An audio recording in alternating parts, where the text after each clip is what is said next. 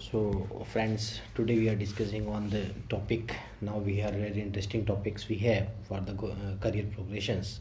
So, career की growth के लिए एक स्टूडेंट्स को जो चाहिए होता है वो आज के इस करंट स्नेरियो में which will very important for progression और entry in careers So the name of the topics is WRM work readiness and module.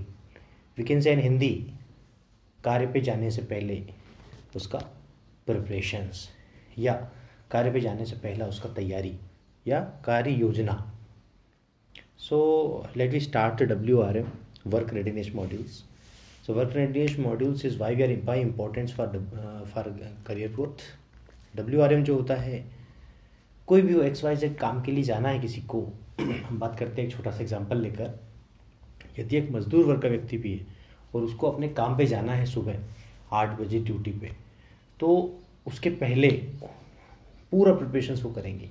खाना बनाना है, अपना झोला रखना है, अपना टिफ़िन रखना है, उसमें जो भी ज़रूरत का सामान है, उनका फावड़ा, गेती, है ना, और तगारी, वो सारा सामान उनको रखना होगा। और भी जो ज़रूरत का उनका सामान होगा। क्यों? क्योंकि उनको पता है कि ड्यूटी पे जाएँगे, कार्य पे जाएँगे तो ये सामान उनको लगेगा। तो एक मजदूर वर्ग के व्यक्ति को इसका ज़रूरत होता है। वही हम लोग सेम बात करें एक स्टूडेंट्स के लिए कि स्टूडेंट्स का tenth twelfth graduation post graduation PhD जो भी क्वालिफिकेशंस कंप्लीट किया है post completion of the qualifications will have to go for job तो अब जॉब में जाना है, नौकरी करना है तो उसके लिए इंटरव्यू तो देना ही पड़ेगा। अब इंटरव्यू देना है तो इंटरव्यू का भी कुछ प्रिपरेशंस होता है। तो प्रिपरेशंस तो ज़रूरी है तैयारी तो करना ही पड़ेगा। वो कौन कौन सा तैयारी हम लोग उसके बारे में डिस्कस करेंगे। क्योंकि बिना तैयारी के वो सक्सेस नहीं हो पाएँगे। सो so, ये जो है डब्ल्यू आर एम इसमें पहला जो टॉपिक है वो है interview means we can say in W R M are divided in three parts first part is interview means साक्षात्कार। सेकंड वर्क डायनामिक कार्य क्षेत्र and third one is a migration और ट्रांसफ़र स्थानांतरण सबसे पहला है इंटरव्यू अब इंटरव्यू की बात करें अपन तो इंटरव्यू यानी साक्षात्कार इंटरव्यू यानी उसका इंटरव्यू का प्रिपरेशन ज़रूरी है। तो क्या प्रिपरेशन ज़रूरी है, वो मैं आपसे डिस्कस करना चाहूँगा। सबसे पहला उसके लिए जो ज़रूरी होता है व्यक्ति को, वो होता है रिज्यूम सीवी और बायोडेटा इसका जानकारी होना बहुत ज़रूरी है कि रिज्यूम होता क्या है सीवी क्या होता है एंड बायोडेटा होता क्या है। So resume at least one page single history of our candidates किसी पर्सन का कम से कम एक पन्ने का जो इतिहास होता है, वो कहलाता है उसका रिज्यूमे रिज्यूमे जो होता है, वो फ्रेशर कैंडिडेट्स को लगता है। जैसे ही उन्होंने अपना पढ़ाई कंप्लीट किया है और पहली बार जब वो किसी जॉब में जाएँगे अप्लाई करने के लिए तो वहाँ पर वो रिज्यूमे लेकर जाएँगे। It means we can say the candidates have no और experience in past so candidates are overall fresher and C जो होता है, वो करिकुलम वाइड कुछ लोग उसको करिकुलम ही बोलते हैं। सी जो रिक्वायर्ड होता है, वो होता है एटलीस्ट वन ईयर और more than one year experience कहीं किसी कंपनी में हो जाता है। कोई भी कैंडिडेट किसी एक कंपनी में एक या एक साल से ज़्यादा का काम कर लिया होता है, वहाँ पर उनको जो रिक्वायर्ड होता है, वो होता है सी उसमें उसका एक्सपीरियंस मेंशन रहता है बट रिज्यूमे में कहीं पर भी उनका एक्सपीरियंस मेंशंस नहीं रहता है, या रहता भी है तो दो महीने और तीन महीने या छः महीने का एक्सपीरियंस मेंशन रहता है। बट छः महीने का एक्सपीरियंस कोई एक्सपीरियंस काउंट नहीं होता है, वो फ्रेशर की कैटेगरी में जाता है, इसलिए वो रिज्यूम मेंशन होगा। अब इसमें आपको मैं सीवी और, और रिज्यूमे में डिफ्रेंशिएट करता हूँ। सीवी और रिज्यूमे का जो बेसिक डिफरेंस है यदि कोई व्यक्ति है जिसने दो महीने एक एक ए कंपनी में काम किया है छः महीने बी कंपनी में काम किया है और आठ महीने एक सी कंपनी में काम किया है टोटल एक्सपीरियंस कितना हो गया? दो छ और आठ। सोलह साल सोलह महीने का एक्सपीरियंस हो गया है। अब कंपनी नई चौथी कंपनी में फोर्थ कंपनी में इंटरव्यूज़ देने जाना है वहाँ पर वो क्या लेकर जाएँगे? सोचिए आप। रिज्यूमे लेके जाएँगे या सीवी रिज्यूम लेके जाएँगे तो क्यों? सीवी लेके जाएँगे तो क्यों? वो रिज्यूम लेके जाएँगे क्योंकि उनको किसी भी कंपनी का एक साल का एक्सपीरियंस नहीं और बायोडेटा जो रिक्वायर्ड होता है वो हमें शादी के टाइम पे रिक्वायर्ड होता है। सो so, हम बात करते हैं नेक्स्ट टॉपिक की इसमें अवार्ड कंपनीज़ अब जब भी कभी इंटरव्यू देने जाते हैं तो कंपनी के बारे में जानकारी होना चाहिए कि कंपनी कौन सा है कंपनी कहाँ का है जॉब लोकेशन क्या है? मीन्स जहाँ मैं सेलेक्ट होगा मेरा लोकेशन क्या रहेगा एड्रेस क्या है इंटरव्यू के लिए जाऊँगा, वो लोकेशन क्या होगा पोजीशन क्या होगा, किस पद के लिए जाना है, और उसका डेजिक सैलरी क्या होगा, कितना सैलरी मुझे मिलेगा? एक मिनिमम मोटा मोटा आइडिया आपके पास होना चाहिए। ग्रूमिंग एंड ड्रेसिंग तो गाइस इसके लिए ध्यान रखना बहुत ज़रूरी है। ग्रूमिंग एंड ड्रेसिंग क्या होता है कि आज मार्केट में स्कूल कॉलेजेस ऐसा हो गया है कई बार कि कैंडिडेट्स को बिल्कुल कैजुअल हो गया है। आप फॉर्मल बात करोगे तो एक पेंट नहीं फॉर्मल मिलेगा फॉर्मल ड्रेस मिलेगा ही नहीं कैंडिडेट्स के पास। बट स्टूडेंट्स को बोलोगे जीन्स तो जीन्स मिलेगी, आपको आठ, दस जीन्स मिल जाएगी। जब भी खरीदना है तो नया जीन्स पापा को बोला नया जीन्स खरीदना है, वो तो दिलवाई देंगे बट फॉर्मल्स नहीं मिलेगा। इंटरव्यू के लिए बहुत ज़रूरी है। फॉर्मल ग्रूमिंग फॉर्मल ड्रेस होना चाहिए। क्योंकि आप एक एग्जांपल देखिए, किसी डिस्ट्रिक्ट कलेक्टर्स को देखिए ए क्लास ऑफिसर्स को देखिए, या किसी कॉलेज के स्कूल के प्रिंसिपल लोगों को देखिए। ये हेड ऑफ़ द डिपार्टमेंट लोग हैं हेड ऑफ़ द डिस्ट्रिक्ट है। उसके बाद भी फॉर्मल ड्रेसेस में रहते हैं। क्यों? आप और हम लोग नहीं रहते हैं। हमें लगता है ये फॉर्मल ड्रेस अच्छी नहीं लगती। तो वो क्यों रहते हैं? वो तो इस डिस्ट्रिक्ट के राजा हैं, वो उस स्कूल के हेड हैं उस कॉलेज के हेड हैं। उनको तो कोई नहीं बोलेगा ना कि आप क्यों पहन के रखें फॉर्मल ड्रेस सो तो फॉर्मल जो ड्रेस होता है, वो आपका एक प्रोफेशनलिज्म शो कराता है। तो इंटरव्यू से पहले आपका ड्रेस पूरी फॉर्मल्स होना चाहिए। जिसमें शूज़ आपके ब्लैक हो पॉलिश किए हुए हो फॉर्मल कपड़े हो पैंट बिल्कुल जींस अलाउ नहीं है टी शर्ट्स अलाउ नहीं है। तो इस तरीके का होना चाहिए डॉक्यूमेंट्स फ़ाइल अब इंटरव्यू देने जाते हैं डॉक्यूमेंट्स का एक कंप्लीट फ़ाइल होना चाहिए आपके पास में, हाथ में रिज्यूम हो, उसमें आपका रिज्यूम के साथ साथ उसमें आपके पूरे डॉक्यूमेंट्स की फ़ोटो कॉपी और ओरिजिनल आपके पास में अब डॉक्यूमेंट्स क्या क्या होना चाहिए? पूरा क्वालिफिकेशन डॉक्यूमेंट्स आठवीं, दसवीं, बारहवीं ग्रेजुएशन जो भी किया है आपने, कोई आधार कार्ड हो बैंक पासबुक है या पैन कार्ड है आपका आइडेंटिटी प्रूफ के लिए और पासपोर्ट साइज़ फ़ोटोज़ है। ये आपके पास होना चाहिए। Q A preparation Q A question and answer preparation अब देखिए, आप सबको पता है कि इंटरव्यू में जाएँगे तो कोई बेसिक चीज़ों का प्रिपरेशन होता ही है। कुछ बेसिक चीज़ें हैं। क्वेश्चन एंड आंसर्स कुछ क्वेश्चन हमको पता है, पहले से आप गूगल पे जाके सर्च भी करेंगे तो आपको पता चलेगा। कुछ क्वेश्चन सबसे पहला क्वेश्चन किया जाता है tell me about yourself tell me about yourself ऐसा क्वेश्चन किया जाता है या हिंदी में बोले तो आपके बारे में कुछ बताइए। तो candidate on that time are confuse कि अब क्या बताऊँ मैं? क्या पूछ लिया इन्होंने? कुछ भी नहीं पूछा है, सिर्फ़ अपने बारे में बताना है, अपना इंट्रोडक्शन देना है आपको सेल्फ इंट्रोडक्शन कुछ होता है why should we hire you आपको क्यों सेलेक्ट करना चाहिए हमको? What is the quality you have so will hire you आपके अंदर ऐसा कौन सा क्वालिटी है, जिससे हम आपको सेलेक्ट करें? तो कुछ इस तरीके की बेसिक चीज़ें होती है।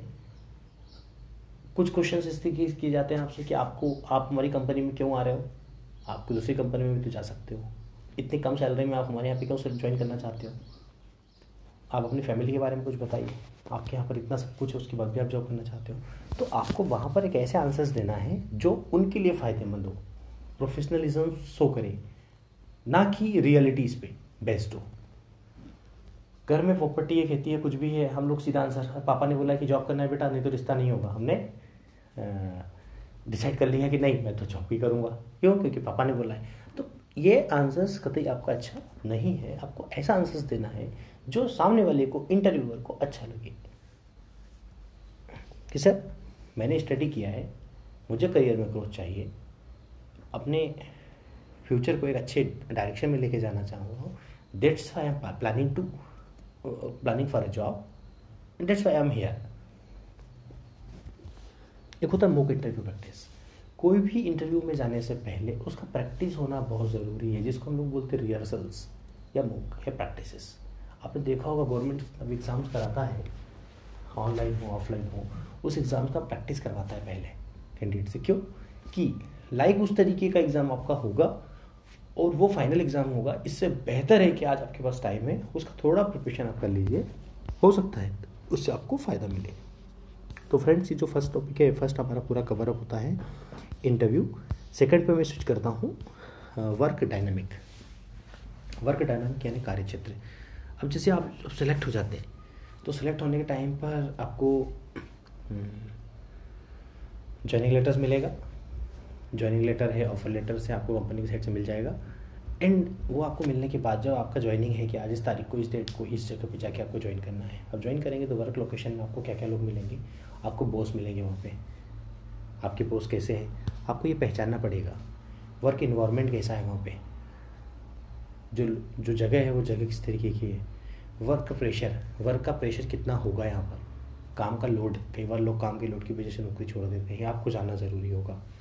क्योंकि ज़्यादातर लोग काम के लोड को लेकर छोड़ते हैं। काम का बहुत प्रेशर है यार। बहुत ज़्यादा काम होता है। सुबह नौ बजे से लेकर छः बजे तक का ड्यूटी है। सात आठ बजे तक काम करना पड़ता है। और सैलरी की बात करें तो पाँच हज़ार रुपये मिलता है। छोड़ दो यार यहाँ से नौकरी। छोड़ने से होगा क्या? अपना जॉब तो चला जाएगा ना। सामने वाला तो नए व्यक्ति हायर कर ही लेंगे। आज आपको भी पता है मार्केट में एक वैकेंसी के लिए दस लोग लाइन में खड़े रहते हैं। सामने वाले को तो मिल जाएगा कल ही। पर आपके पास कौन सा जॉब रहेगा कल? और नेक्स्ट जहाँ जाओगे, वहाँ पर भी क्या गारंटी तो वर्क प्रेशर को समझना पड़ेगा आपको। किस तरीके से रिड्यूस कर सकते हो? क्योंकि वर्क प्रेशर यदि है तो सिर्फ़ आप पे नहीं होगा, वो सारे लोगों पे होगा, सारे एम्प्लॉयज़ पे होगा। तो सब लोग जब कर रहे हैं तो कहीं ना कहीं हमारा स्ट्रेंथ हमको बढ़ाना पड़ेगा। लीव इशू कई बार ऐसा होता है कि छुट्टी की वजह से नौकरी छोड़ देता है व्यक्ति। अरे यार मेरे यहाँ के घर में शादी थी? और मुझे छुट्टी नहीं मिली तो मैं नौकरी छोड़ दिया। तो ये कोई रीजंस नहीं होता है। आपने एक चीज़ देखी होगी पुलिस डिपार्टमेंट में देख लीजिए गवर्नमेंट में तो गवर्नमेंट जॉब है ना संडे का छुट्टी भी नहीं मिलता है कई बार उनको कई बार उनको होली, दिवाली आप लोग अपने घर में, हम लोग अपने घर में मनाते हैं, वो हमेशा ड्यूटी करके निभाते हैं, अपने थाने में या जहाँ पे भी पोस्टेड रहते हैं बट उनको छुट्टियाँ नहीं मिलती तो क्या वो नौकरी छोड़ दें? तो आपको समझना पड़ेगा कि आपकी नौकरी का इम्पोर्टेंस कितना है। आप सोचेंगे कि मेरे लिए फैमिली सब कुछ है, शादी सब कुछ है तो गलत है। आप एक बार देखिए ना करके। तो लीव की वजह से कभी छोड़ी नहीं जाती। आपके मैनेजर से, सुपरवाइजर से बात करो, समझाओ उनको कि चार दिन नहीं एटलीस्ट दो दिन तो मुझे दीजिए, दो दिन नहीं तो एटलीस्ट एक दिन तो दीजिए और अपने घर वालों को समझाओ कि भाई मेरा जॉब में प्रेशर है, इतने दिन नहीं कर सकता एटलीस्ट वन डे तो कर ही सकता हूँ। एक होता सैलरी अब सैलरी दो तरीके का मिलता है व्यक्ति को। एक होता है सी टी सी यानी हायर करते जब बोलते हैं कि आपका पैकेज है वन पॉइंट एट लेख पर है में आपको जब जब आपका अकाउंट में क्रेडिट होता है तो सैलरी आपको आता है करीबन जब बारह हज़ार तेरह हज़ार रुपये बोलते हैं एक लाख अस्सी हज़ार का पैकेज था पंद्रह हज़ार रुपये अकाउंट में आना था पर मेरे अकाउंट में सिर्फ़ बारह हज़ार रुपये आया बाकी पैसा कहाँ गया? तो समझने की बात है कि सी टी सी होता है कंपनी टू कॉस्ट जिसमें एक्सपेंसेस रहते हैं गवर्नमेंट के टैक्सेस रहते हैं आपका पीएफ का पैसा रहता है आपका मेडिकल का रहता है आपका इंश्योरेंस का रहता है आपका ई e का रहता है। और उसके बाद डिडक्शन के बाद जो पैसा आपके पास बचता है वो आपके आता है आपके अकाउंट में उसको बोलते हैं in hand salary or take home salary colleagues का एक इशू होता है। कलीग्स अब सोचिए कलीग स्टाफ अब वहाँ का स्टाफ कैसा है? हमको कई बार लगता है स्टाफ बेकार है। तो एक बार सामने वाले को देखने से पहले अपने आप को भी देखना ज़रूरी है कि यदि मैं किसी के बारे में गलत बोल रहा हूँ। इसका मतलब मैं गलत सोच रहा हूँ। तो बेसिक अंडरस्टैंडिंग आपको देखना पड़ेगा, क्योंकि you all are on eighteen plus अठारह साल से ऊपर है, हर चीज़ को समझते हैं, क्या सही है, क्या गलत है। तो कलीग से कुछ भी बोले, एक बार अपने एंड से बहुत अच्छे से इंट्रोस्पेक्ट करना है, सोचना है और उसके बाद उसको रिएक्ट करना है। ऐसा नहीं किसी ने बोला कि यार यहाँ पे खाना अच्छा नहीं मिलता, यहाँ पे पानी अच्छा नहीं मिलता, यहाँ के लोग अच्छे नहीं हैं, या मैं तो यहाँ पे बहुत मुश्किल से काम कर रहा हूँ, आप क्यों आए, आप भी छोड़ के चले जाओ। तो हमें किसी की बातों में, भकावे में नहीं आना है। किसी की कंप्लेंट नहीं करना है कि कलीग ने कुछ बोला, सीधा मैनेजर के पास पहुँच गए। एक बार जाओगे, दो बार जाओगे, तीन बार जाओगे। मैनेजर को सीधा लगेगा कि कलीग में फॉल्ट नहीं है फॉल्ट आप में है। क्योंकि आप नहीं आए तब तो बढ़िया था। आप आए नहीं वो पंद्रह दिन ज्वाइन किया नहीं है और कंप्लेंट पे कंप्लेंट हो रहे हैं इससे अच्छा आप रिज़ाइन करके चले जाइए। तो ओ, कोई इससे आपकी इमेज ख़राब होगी और कुछ नहीं होगा इसके अलावा। और अल्टीमेटली आपकी जॉब चली जाएगी। एक होता है टाइमिंग इशू कई लोग टाइम की वजह से नौकरी छोड़ देते हैं। मेरे को नौ बजे से लेकर पाँच बजे तक का जॉब चाहिए यहाँ पर साढ़े छः बजे मेरे बस का बात नहीं है नौकरी करना। मैं छोड़ रहा हूँ। सैलरी कम है टाइम बहुत ज़्यादा देना पड़ता है। छोड़ रहा हूँ। तो ठीक है, आपकी का मर्ज़ी है, छोड़ दीजिए। बट कहाँ तक छोड़ोगे? इस कंपनी को छोड़ा, अगली कंपनी को छोड़ा, और अगली कंपनी को छोड़ा। ये कोई सोल्यूशन नहीं होता है। हरासमेंट हरास हरासमेंट बहुत सारी चीज़ें होती है हरासमेंट कई बार व्यक्ति आपको कुछ इलीगल हरकतों से परेशान करते हैं, कुछ चीज़ें होती है इस तरीके की वर्क इन्वायरमेंट में तो आपको टाउटिंग करता है, कोई व्यक्ति आपको मज़ाक बनाता है। आपको समझना पड़ेगा कि व्यक्ति किस वजह से ऐसा कर रहा है? क्यों कर रहा है? बैठ के उससे, समझा के उससे बात करो। और नहीं मानता है तो फिर आप उसकी कंप्लेंट रेज कर सकते हैं। बट एक बार आप, यदि आप नए हो किसी कंपनी में और आप बार बार कंप्लेंट करते हो तो सामने वाले को ज़्यादा फ़र्क नहीं पड़ेगा, सबसे ज़्यादा फ़र्क आपको पड़ेगा। क्योंकि वो पहले से काम कर रहे हैं तो कंपनी का भरोसा उनके ऊपर ज़्यादा है एज़ कंपेयर टू यू तो आपको इस चीज़ को समझना पड़ेगा। नेक्स्ट आता है इसमें माइग्रेशन माइग्रेशन या ट्रांसफ़र माइग्रेशन एक चीज़ क्या होता है? माइग्रेशन मतलब स्थानांतरण। आपको टेंथ क्लास में एट्थ क्लास में माइग्रेशन सर्टिफिकेट मिलता था।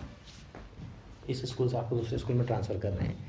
तो जो माइग्रेशन सर्टिफिकेट्स होता है, या इसमें हम बात करें डब्ल्यू आर एम के टर्म्स में माइग्रेशन तो यहाँ पे दो चीज़ें होती है। भाई, आपको ये जो वर्क डायनामिक में मैंने आपको बताया कि आपको बॉस है इन्वायरमेंट है कलिक्स है सैलरी है टाइमिंग है हरासमेंट है, ये सब की इशू की वजह से आपको लगता है मुझे छोड़ना है।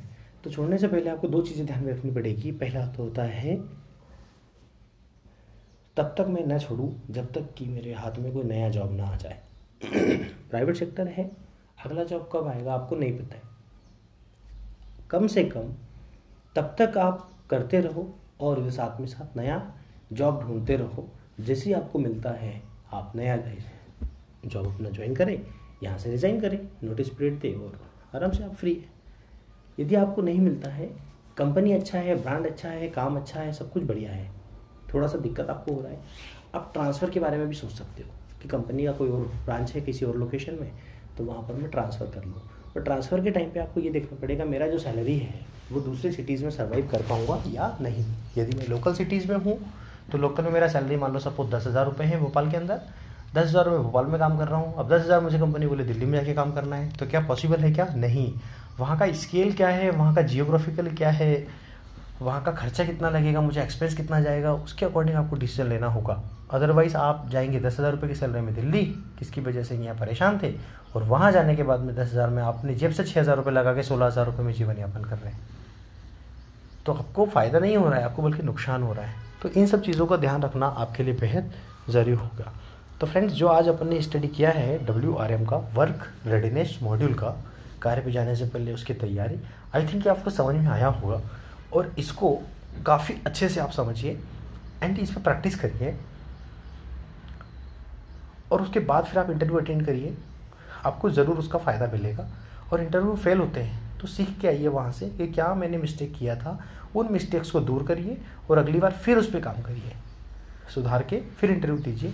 एक दिन ऐसा आएगा कि आप हर इंटरव्यू में सक्सेस होंगे। फेल होने का चांसेस आपका कम हो जाएगा। थैंक्स